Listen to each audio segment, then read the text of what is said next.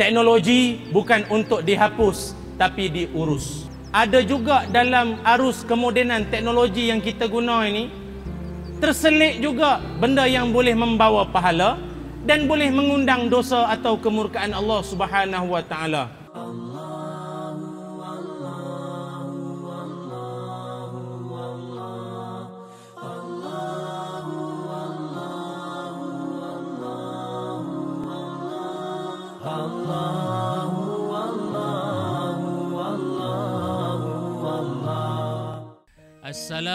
عليكم ورحمة الله وبركاته. الحمد لله والصلاة والسلام على رسول الله وعلى آله وصحبه أجمعين. قال رب اشرح لي صدري ويسر لي أمري واحلل عقدة من لساني يفقه قولي. اللهم إنا نسألك علما نافعا ورزقا طيبا wa amalan mutaqabbala. Amin ya rabbal alamin. Alhamdulillah syukur dan puji dipanjatkan ke hadrat Allah Subhanahu wa taala dengan izin ketentuan dan kasih sayangnya di kesempatan yang penuh dengan berbahagia ini kami daripada warga Al-Kuliyah dapat bertandang buat julung-julung kalinya ke Masjid Politeknik Ibrahim Sultan Pasir Gudang Johor Darul Takzim Lebih dahulu para penonton di rumah, walau di mana jua anda berada, di rumah sendiri, kedai makan, rumah mak mentua mungkin, ah, pasal mak mentua tengok, terpaksa tengok ajalah. Ha, jadi di mana sajalah anda berada, kami doakan anda semua dalam keadaan ceria-ceria selalu. Marilah sama-sama kita nak dengar suara semangatnya kita pada uh, kali ini, uh, jemaah kita yang ada pada rakaman kita ini. Apa khabar semua? How are you? oh, skipping London eh. Uh, Alhamdulillah eh. Uh, jadi semangatlah tu eh. Jadi begitulah juga kita harapkan semua penonton di rumah tu semangat juga eh sama macam kami semua. Jadi pada kali ini Al-Kuliah um, kita akan membawakan satu tajuk yang begitu dekat dengan uh, zaman, waktu dan ketika kita berada pada sekarang ini iaitu dosa pahala online. Ha, ya. Dosa pahala dosa pahala online. Suka saya nak tarik perhatian semua para penonton dan juga uh, jemaah yang dirahmati Allah sekalian. Kita sekarang ni berada pada zaman yang penuh dengan kecanggihan. Serba-serbi semuanya online. Meniaga online. Menikah pun, cari jodoh pun online. Semua online lah sekarang ni. Ha, kan? Jadi, ialah dalam kita gairah dengan online ni, jangan dilupa. Sebagai orang Islam, setiap apa yang kita buat ni ada hukumnya. Ada hukum. Termasuklah perkara itu boleh membawa kepada dosa dan juga boleh membawa ataupun boleh mendapat pahala. Tapi suka untuk kita nak ingatkan bersama apa itu pahala dan apa itu dosa. Pahala ini, pahala dan dosa adalah merupakan perkara-perkara gaib, perkara gaibiat. Sebab itu kita orang beriman ilal ladzina amanu wa amilus solihat dan salah satunya sifatnya adalah dia beriman kepada perkara ghaib kan? Ha, perkara ghaib. Apa dia perkara ghaib? Perkara ghaib apa dia? Hari akhirat kan titian sirat, kiamat, azab kubur, malaikat yang kita tadi semayang kan? Kalau kita duduk semayang kan? Bila bagi salam, Assalamualaikum warahmatullahi Assalamualaikum warahmatullahi Bagi salam kat siapa? Tak ada orang jawab pun. Kalau bagi salam kat orang sebelah patutnya dia jawab. Tapi yang jawab tu siapa dia? Malaikat, Rokib dan Atid. Biarlah dia tak jawab. Bukan dia tak jawab, biarlah kita tak dengar. Kalau dia jawab, kita dengar pingsan. Assalamualaikum. Waalaikumsalam. Meninggal terus lepas mayang. Malaikat kita tak nampak.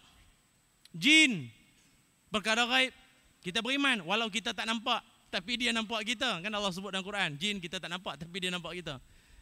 Dan termasuklah perkara gaib itu adalah pahala dan juga do dosa. Tak nampak? Kita semayang kita bersedekah buat benda baik. Jadi benda baik yang kita buat itu ada pahala. Tapi pahala itu tak nampak. Kalau nampak ramai lagi ni malam ni. Pasal tak nampak kan? Benda baik dia tak nampak. Sama juga dengan dosa. Kenapa ramai lagi bergelumang dengan dosa? Pasal dia tak nampak dosa itu. Sebab itu ulama menyebutkan apakah itu pahala? Pahala itu apa? Kalau dalam Al-Quran, pahala ini banyak disebutkan dalam pelbagai sebutan. Dalam Al-Quran ada ayat menyebutkan pahala itu dalam bentuk Al-Hasanah. Al-Hasanah itu pun balasan baik, pahala kan? Macam kita selalu doa lah, Rabbana atina fid dunya hasanah wa fil akhirati hasanah. Nampak? Doa tu kan doa kegemaran, doa favorite Nabi Muhammad sallallahu alaihi wasallam. Tapi saya ingat doa tu bukan setakat Nabi saja suka, kita pun suka juga. Kalau khalifah tahlil panjang sangat, doa pun panjang sangat, habis semua rohiyah Afghanistan semua masuk. Panjang sangat. Rabbana atina. Oh, elok ah nak habis lah. Sebab dia tahu Rabbana atina tu petanda doa nak habis. Hasanah, lagi apa disebut? Uh, ajrun, ajrun. Ajrun pun gambaran bahawa ia merupakan balasan baik pahala. Thawab pun balasan baik daripada Allah SWT. Ataupun dalam Al-Quran Allah Taala menyebutkan dalam surah Al-An'am. Surah Al-An'am ayat 160 Allah Taala menyebutkan tentang balasan baik. A'udzubillahi minasyaitonirrajim. Man jaa bil hasanati falahu ashru amsalha Kata Allah Subhanahu wa taala sesiapa yang membuat amal kebaikan dia buat benda baik maka balasan balasan baginya itu sepuluh pahala untuk dia. Satu amal kebaikan, sepuluh ganjaran untuk dia. Allah maha penyayang. Buat benda baik, dia balas. Sepuluh. Tapi kalau kita buat benda jahat, baru niat nak buat, dah tulis belum? Belum. Buat, baru tulis. Itu pun malaikat belum lagi tulis, dia bagi tempoh. Dalam satu hadis Nabi Muhammad sallallahu alaihi wasallam Baginda Nabi menyebutkan Inna sahibu shimal la yurfa'ul qalam situ sa'at anil abdul muslim al-mukhti.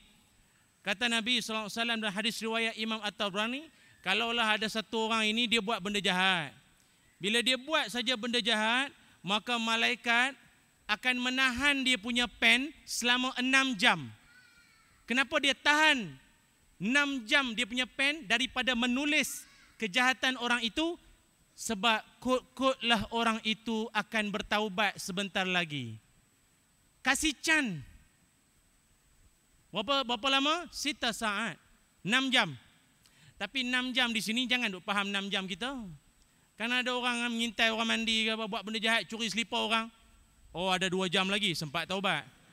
Sekali kena langgar lori ayam, sia-sia hidup. Jangan. Ni nak bagi gambaran, Allah bagi can kok-kok kau nak bertaubat. Ah, sebab itu Allah Maha Penyayang. Niat buat baik dah dah ditulis belum? Eh, buat lagi ya. Niat niat. Benda baik. Dapat pahala belum? Oh. Macam kita kan. Nak kahwin ramai tak berani. Ambil niat je lah. Eh, kalau niat pun tak berani teruk. Ah. Minta maaf no. Melawak sikit tak. Sebab itu, nah para penonton di rumah, sebab isteri saya pun tengah tengok juga, risau juga. Eh. Nah itu. Tak adalah takut ke dia, cuma dia menakutkan, itulah. Nah. Kan? Surah Al-An'am ayat 100 yang ke 160. Malah banyak lagi lah yang menunjukkan bahawa pahala adalah balasan baik Allah Taala kepada orang-orang yang beramal soleh. Itu pahala. Pahala juga kata ulama merupakan currency kita kelak di hari akhirat ataupun mata wang kita di hari akhirat. Pergi ke akhirat pakai apa? Pakai pahala. Pakai pahala. Bawa ringgit Malaysia tak laku. eh, kita bagilah malaikat ha, 10 ringgit, 10 ringgit. Adjust lah kasih masuk syurga, syurga lah. Jangan tolong. Janganlah pukul. Saya masa hidup dah lah slip dish. tolong ah, tolong ah lah. Tolong aja dia bagi 100 ringgit. Tak laku. Pasal akhirat dia punya mata wang pahala. Sebab itu kita hidup di dunia ini mai mai mai mai, mai. Datang dengan ceramah orang Kedah tak hilang eh. Ha. Datang dengan ceramah, solat berjamaah, bersedekah, menghormati guru, jumpa orang tua cium tangan, jumpa anak muda berkasih sayang, semuanya nakkan pahala sebab pahala itu adalah benda yang kita nak kena kumpul. Nanti di akhirat kita nak pakai benda tu. Namanya pahala. Sebab itu kita atas dunia ini ulama mengajarkan banyak-banyak kumpul pahala. Karena nanti di akhirat yang tu kita nak guna pakai. Pasal akhirat dia ada kehidupan. Kita nak hidup di akhirat. Nak hidup macam mana? Duit tak ada. Pahala, pahala kan? Ha, itu. Itu pahala. Dosa pula macam mana? Dosa adalah perkara yang Allah Subhanahu Wa Taala benci, murka dan manusia pun tak suka.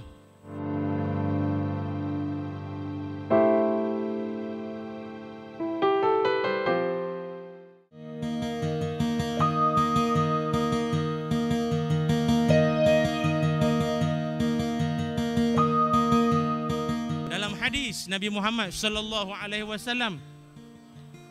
Nabi menyebutkan dosa itu adalah wal ithmu ma haka fi sadrika. Dosa itu adalah sesuatu yang meresahkan jiwamu.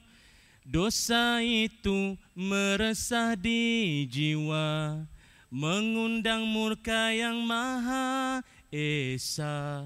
Pernah dengar lagu tu? Kalau buka dalam YouTube type hitam putih UNIC sama Ustaz Ilyas. Nampak tak dia punya promote? Tengoklah view tak ramai ah. Tolonglah tengok. La ilaha illallah. Itu lagu tu adaptasi daripada hadis. Dosa adalah sesuatu yang meresahkan jiwamu. Dosa ni satu benda yang kita rasa tak tenang, tak tenteram dengannya.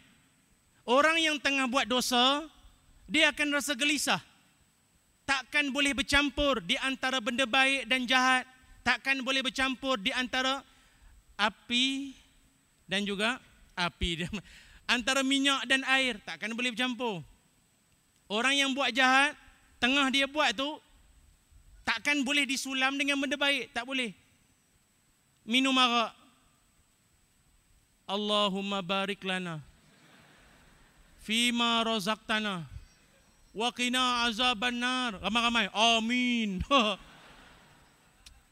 Yang kat disco tu kan. Amin. Amin. Yes. Yes. Amin. Mana ada? Dia macam tak kena. Dia sendiri pun rasa macam tak kena. Tak. Tak masuk ah. Tak masuk ah. Orang yang tengah buat jahat, dia tak suka orang tengok dia buat jahat. Kalau kantoi, dia malu ah, dia malu. Dia tak suka kalau orang tahu dia buat benda yang tidak baik. Sebab itu kalau dalam Al-Quran, kalimah dosa ini dipersembahkan dengan pelbagai versi. Antaranya dalam Quran, dosa juga disebut sebagai zanbun. Zanbun ini adalah kesalahan yang kita buat. Kalimah zanbun dalam Quran diulang sebanyak 35 kali. Dosa juga disebut sebagai ithmun. Ithmun yang tadi dalam hadis kan, ithmun. Ismun adalah satu dosa yang berbentuk kealpaan, kelekaan. Ha, kan ismun disebut dalam Quran sebanyak 48 kali. Dosa juga disebut sebagai sayyi'atun, sayyi'ah. Diulang dalam Quran sebanyak 165 kali dan sayyi'ah itu apa maknanya? Iaitu perbuatan buruk yang mendatangkan kesedihan. Juga dosa juga disebut sebagai rijisun. Rijisun diulang dalam Quran sebanyak 10 kali. Apa itu rijisun? Kekotoran rohani ataupun kekotoran akal dan juga jasmani. Apa maksiat yang yang berlaku pada akal jasmani dan juga kita punya rohani kita. Namun ingatlah teman-teman sekalian, ulama banyak mengingatkan kita apa tanda orang dihinggap dosa. Tanda-tanda orang sedang dijangkiti dosa ialah malas berbuat kebaikan ataupun malas beribadat, cergas maksiat. Kalau hal-hal ibadat benda baik alai, baca Quran dua muka empat kali menguak.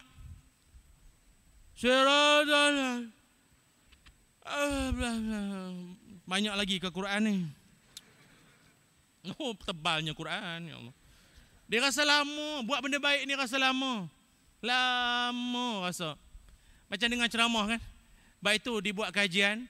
Orang yang rasa masa itu lama siapa? Dua jenis orang. Yang pertama orang yang sedang menunggu waktu berbuka puasa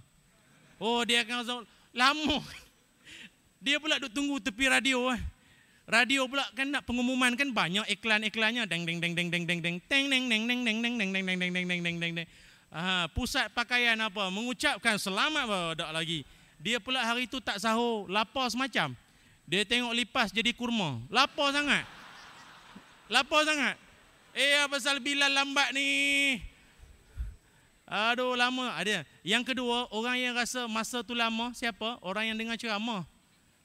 Lamanya nak habis. Padahal penceramah baru bagi salam. Assalamualaikum. Eh panjangnya ceramah. Eh baru bagi salam. Ah. Minta maaf. Orang kalau hati dijangkiti dosa, cakaplah benda baik. Walau ceramah tu ceramah paling best, penceramah paling bagus, hati tetap tidak minat. Itu ajalah.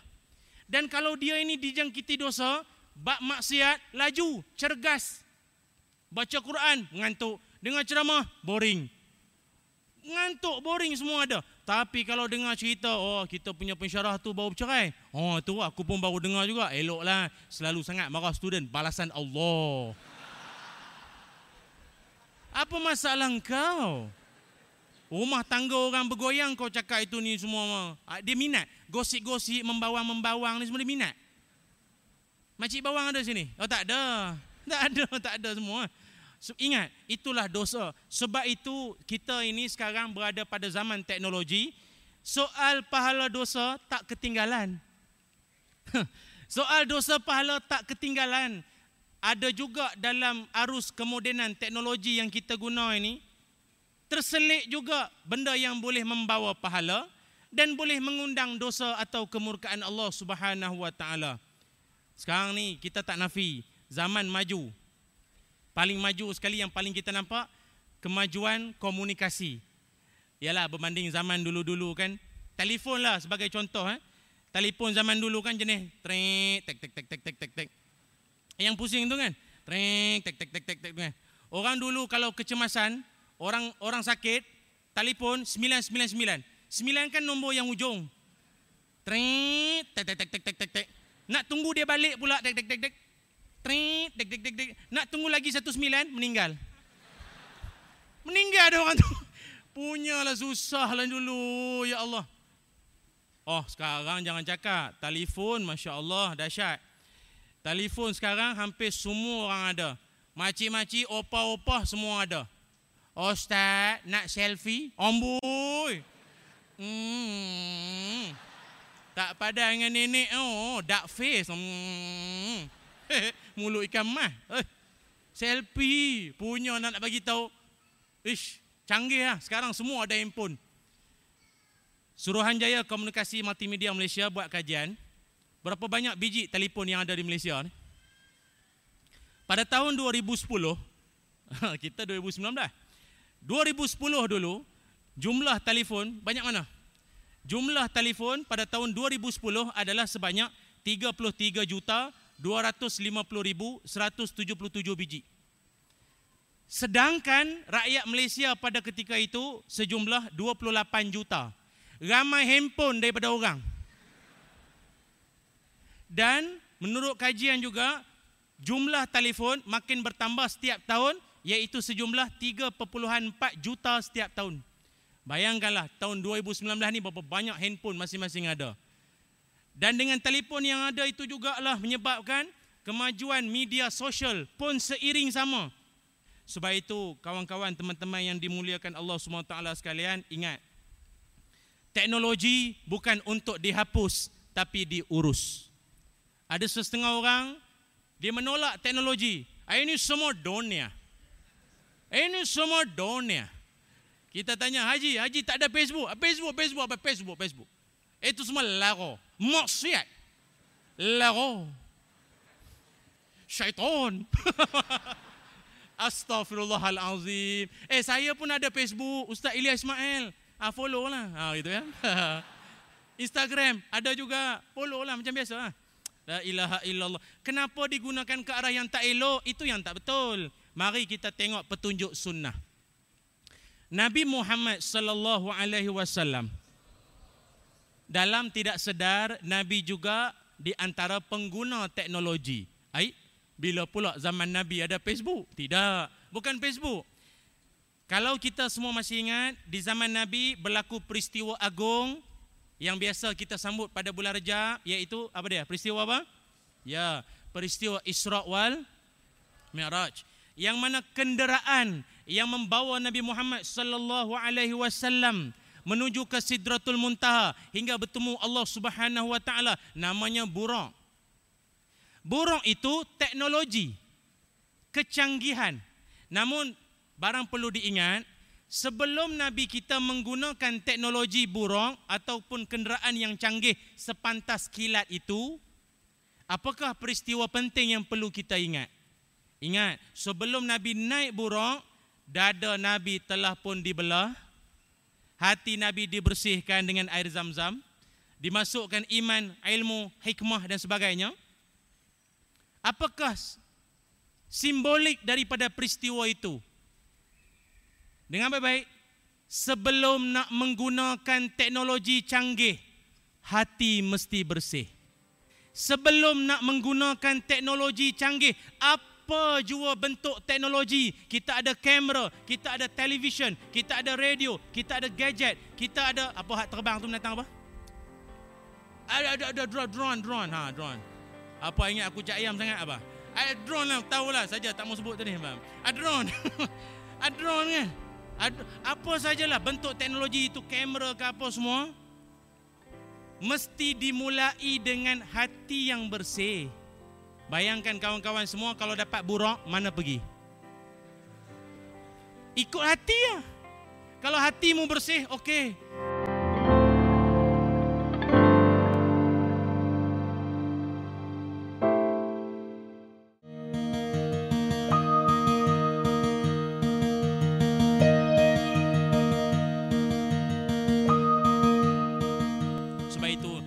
Muhammad sallallahu alaihi wasallam ajarkan kepada kita bahawa dalam hidup bersihkan hati kita terlebih dahulu. Ada satu kajian di Oxford University oleh seorang uh, apa ni ilmuwan juga Dr Susan Greenfield satu orang pensyarah di Oxford kata beliau musibah gadget musibah yang ada pada gadget bencana yang ada pada teknologi yang ada pada tangan kita hari ini boleh membawa kepada tiga bentuk bencana. Apa dia tiga bentuk bencana itu? Maknanya kalau disalah gunalah, guna dengan cara tak betul, tiga bencana bakal mengundang. Apa dia? Yang pertama ialah kita akan menjadi orang yang tidak peka pada perasaan orang lain. Tak peduli pada perasaan orang lain. Ini kita akurlah. Tuan-tuan mana-mana pergi pun kalau tuan-tuan tengok, Kadang-kadang gadget ni menjauhkan yang dekat dan mendekatkan yang jauh. Orang sebelah tak sembang pun. Kawan yang dalam WhatsApp tu, jauh tu. Meriah. Eh, jomlah jumpa, jomlah lah, reunion semua kan. Bila jumpa, tak sembang pun. Update balik. Seronoknya dapat jumpa kawan-kawan lama. Hashtag throwback. Habis ni, yang ada depan mata kenapa tak sembang? Kadang-kadang kita pergi kedai makan kan, duduk satu family ramai-ramai. Sunyi. Sunyi dalam ramai. Ramai tapi sunyi. Masing-masing buat hal. Yang cucu. Yang cucu. Tengok kartun. Baby shark don don don don. Baby shark don don don don. Mak buat apa? Mama buat apa? Mama. Business online. Online, online. Kan macam-macam la sekarang ni kan. Ha, la tahzan, la tagdob, la, la, la macam-macam lah. Menengok, dia jual tudung. Bapak buat apa? Selfie. Dia order makanan, ketam. Ha. Selfie dengan ketam. Makan malam dengan keluarga. Dalam ramai-ramai itu, ada nenek, ada bapa, ada mak, ada cucu. Yang tak tengok handphone agaknya siapa? Siapa? Nenek eh. Boring tengok. Lah kali nenek pun keluarkan PC. Berdebam atas meja. Aku pun ada. Cuma dah bersawang ah. Lama tak guna. Astaghfirullahalazim. Ingat, bahana yang pertama ialah dia akan menyebabkan kita tidak peka kepada perasaan orang lain. Kita tak peduli. Kadang duduk sebelah pensyarah, kita tak peduli. Ataupun kalau paling jelas kan, obvious sekali bila Anak-anak menangis. Anak kecil kalau menangis. Bapa cara nak pujuk anak yang menangis tu buat macam mana? Hmm, tengok. Hmm. Apa-apa kartun lah tengok. Senyap lah. Bapak kita dulu kalau menangis, dipujuknya. Bapak kita lah yang akan pujuk bapak kita jadi watak macam-macam. Sampai diam. Sebab itu orang dulu tinggi dia punya high touch. Sekarang ramai yang high tech. Bencana yang kedua. Kata beliau yang keduanya ialah mengganggu tumpuan ataupun fokus. Macam kita kan kadang kita duduk ramai-ramai, duduk dengar ceramah. Ceramah pula mungkin tentang azab kubur. Malaikat Zabaniah Raqib, Atib, pukul kalau jengking ul, ula syuja'ul akra Allah Allah Allah amalina aku suka karena kau manja bunyi ringtone mana kubur semua hilang hilang sebab itu suruh silent supaya fokus dapat diberikan huh. kan betul ha? tengah semayang lagi ya tengah semayang macam-macam lagu ting ting tang ting tading dang ding dang ding. Handphone tu imam pula tu. Allah. Imam lupa nak lupa nak silent. Yang ketiga, bencana. Yang ketiganya ialah bencana gadget ni. Yang ketiga, merosakkan bahasa. Ha, ini kita memang akui ya, merosakkan bahasa. Untuk jangka masa panjang, penggunaan gadget, online, WhatsApp ni semua, bahasa-bahasa kita, cubalah tengok. Semelekum,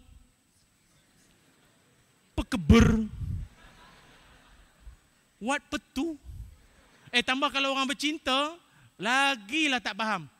Yang faham hanya dia orang eh. Orang bercinta, orang bercinta. Orang bercinta kan bahasa ringkas. Yang pak wuanya dipanggil pa. Yang mak wuanya ma. Pa sama ma. Mak wuanya tanya pak wuanya, padahkan lom?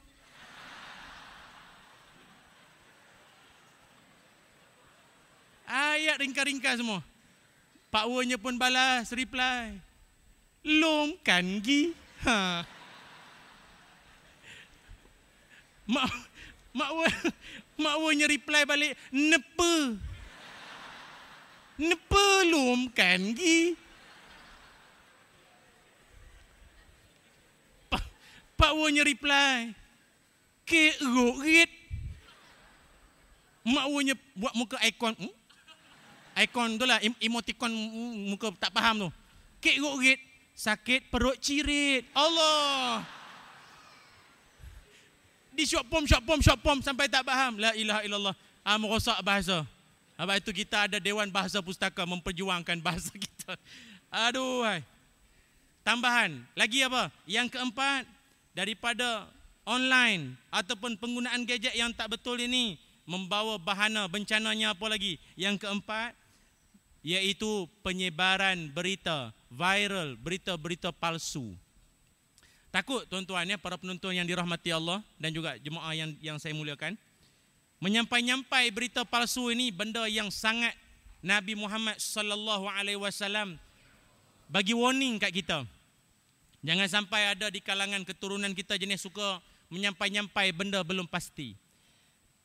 Dalam satu hadis Nabi Muhammad sallallahu alaihi wasallam ketika mana Nabi menjelaskan tentang majoriti kebanyakan umatku kena seksa dalam kubur kerana dua sifat, kerana dua perangai, kerana dua perbuatan yang dipandang enteng, dipandang remeh oleh sebahagian ataupun ramai di kalangan manusia.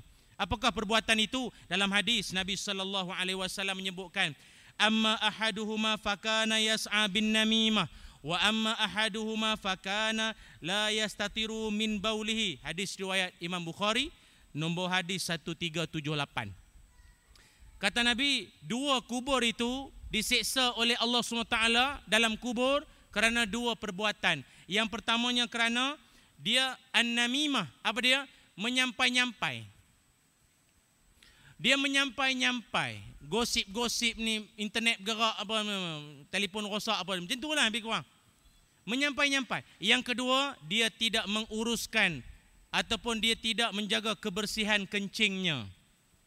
Tapi fokus saya ialah an-namimah tadi, menyampai-nyampai. Sebab itu teman-teman, kawan-kawan semua, kalau dapat satu WhatsApp, WhatsApp benda hak, kita pun tak pasti. Maka jangan disebarkan. Jangan. lebih dahsyat lagi benda yang bersifat benda-benda sensitif. Benda yang melibatkan nyawa, kematian. Tak boleh buat main. Tak boleh buat main. Kita selalu dapat kan berita pemergian-pemergian. Selalunya ustaz-ustaz lah banyak. Ha, telah pulang ke rahmatullah oh, ustaz tu. Padahal ustaz tu baru masuk wad.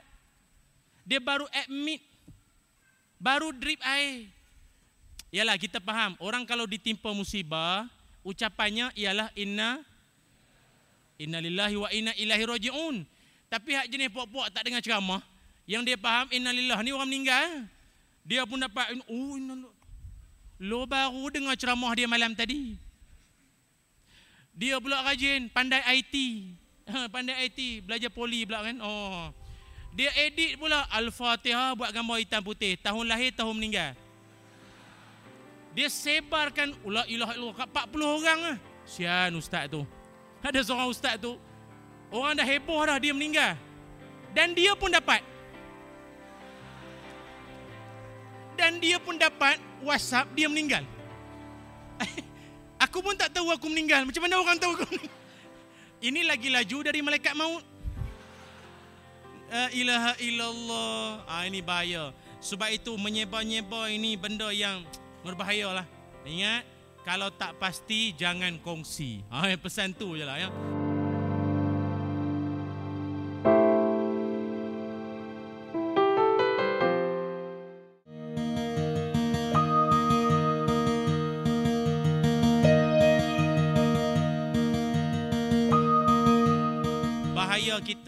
Dalam online boleh mengundang banyak musibah. Yang kelimanya ialah hadirnya ataupun mengundangnya banyak trend-trend yang negatif. Dulu-dulu kita nak terikut satu budaya melalui televisyen. Ataupun contohlah apa yang artis pakai, apa artis tu makan, apa artis tu buat, maka kita terikut passion dia. Sekarang tak tunggu TV. Dalam handphone kita boleh tengok artis tu ataupun apa-apa siapalah pembawa-pembawa trend yang positif, alhamdulillah. Yang negatif yang kita tak nak ni. Buka pintu menari. Dulu duk buat tarian apa lompat-lompat-lompat tarian kuda apa. Flash mob kan. Dulu kan. Seorang buat semua pakai ikut. Pak Gad pun buat. Makcik pun buat juga. Pasal dia rakam kan. Jadi dia, dia nak trending. Sebab nak mengejar trending. Maka ramai orang sanggup buat benda yang memalukan diri sendiri. Biarlah aku ni malu. Janji aku dapat nama. Dia tak mandi pun dibagi tahu orang. Saya pelik ah. Engkau buat benda tak baik, kau tak malu.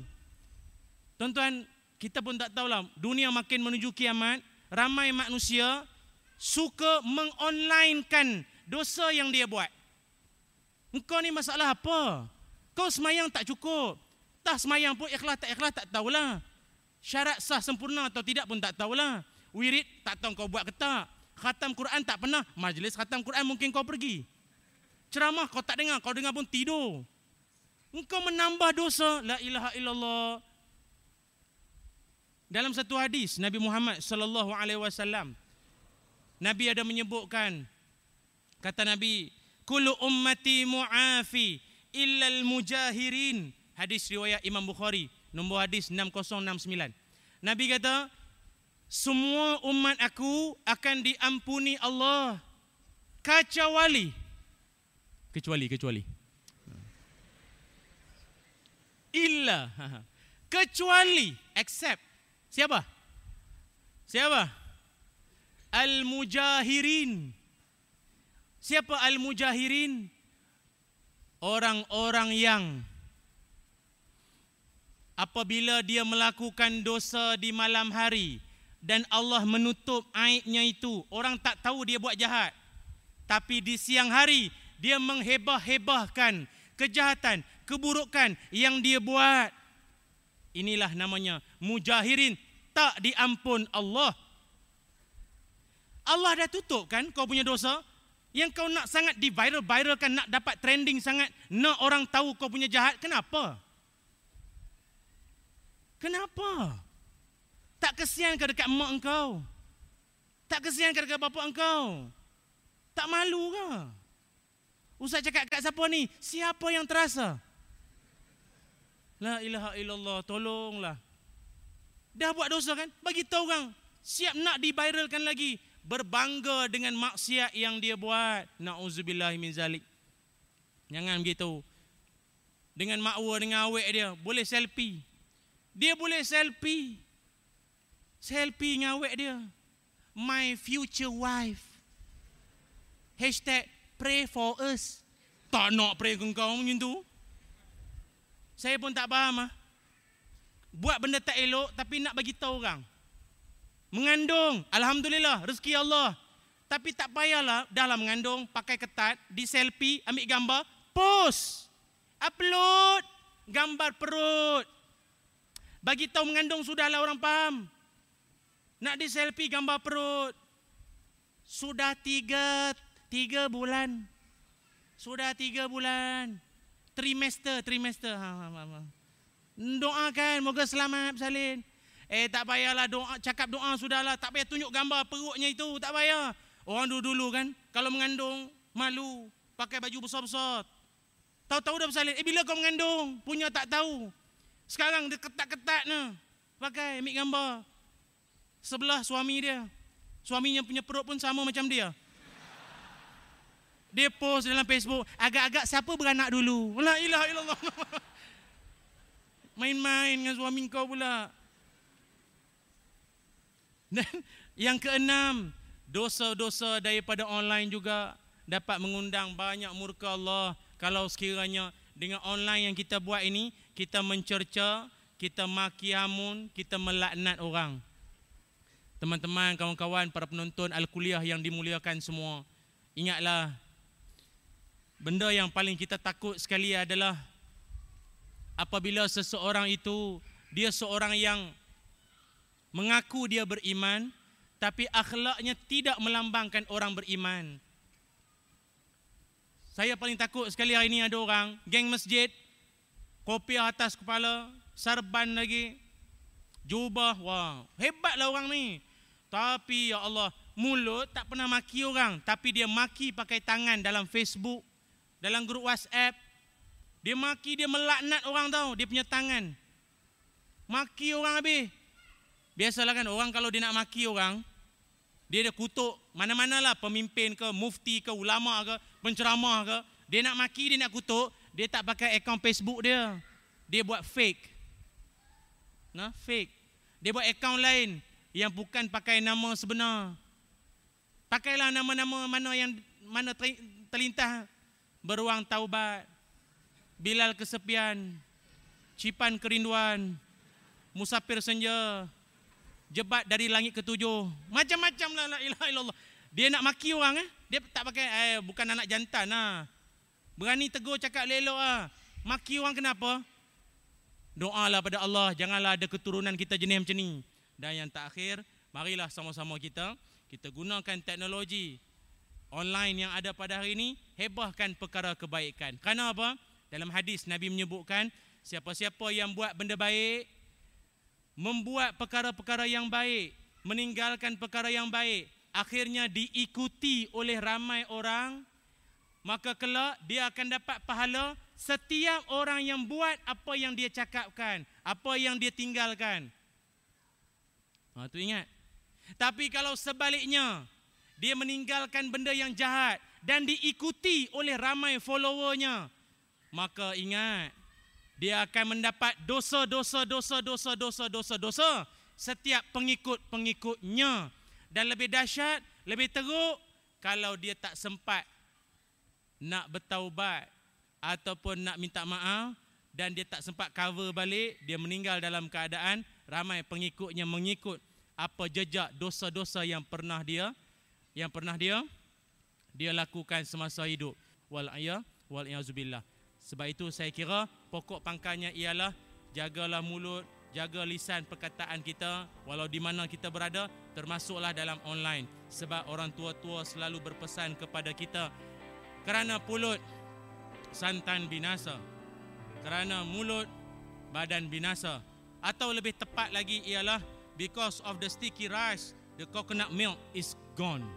Okay, jadi cukup setakat ini saja dahulu. Mudah-mudahan ada ruang kesempatan kita bertemu di lain-lain waktu. Terima kasih sekali lagi saya ucapkan uh, kepada pihak uh, Masjid Politeknik Ibrahim Sultan Pasir Gudang. Moga ada kesempatan kita bertemu lagi insya-Allah. Terima kasih para penonton Al-Kuliah TV3. Insya-Allah kita jumpa lagi. Aku lu qauli haza wa astaghfirullahal azim li wa lakum. Assalamualaikum warahmatullahi wabarakatuh.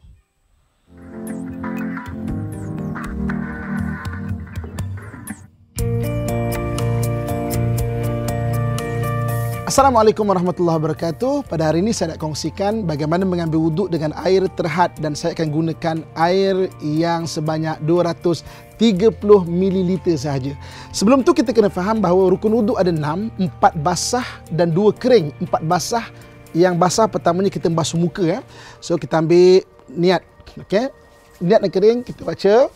Okey, kita basuh muka kita bermula daripada rukun-rukun dia dan air yang terhad kita basuh sekali saja sebab basuh tiga kali adalah merupakan sunat.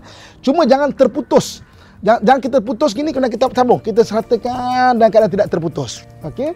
Kemudian kita basuh tangan kita okey mengalirkan air pada tangan. Kita ambil begini. Okey. Kena kita kita masukkan gitu eh. Kemudian kita pun ratakan air kita, ratakan. Jangan terputus tangan. Okey, jangan terputus tangan. Ratakan semua celah-celah jari gini. Okey. Kemudian kita basuh yang tangan kita kan dua empat yang basah iaitu muka dan juga tangan yang keduanya. Okey. Kemudian kita ambil gini, takungkan begini, kita begini. Nampak? Kita alirkan tangan kita pada tangan kita.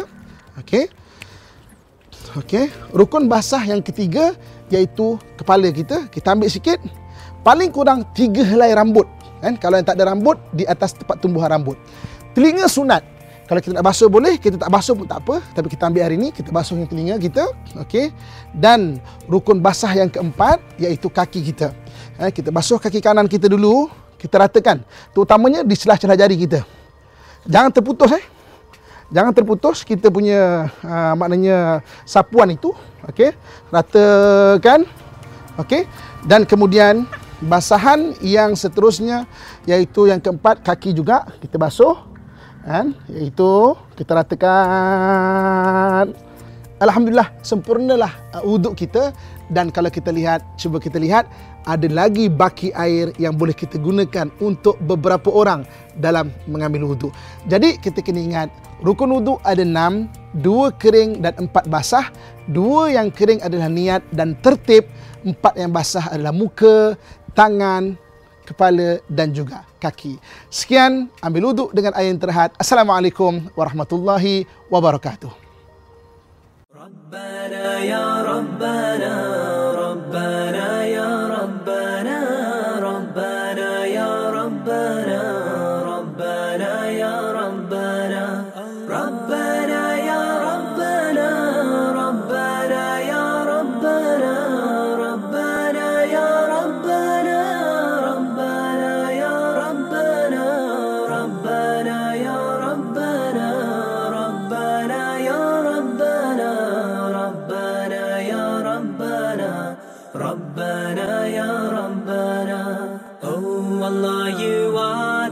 nothing can come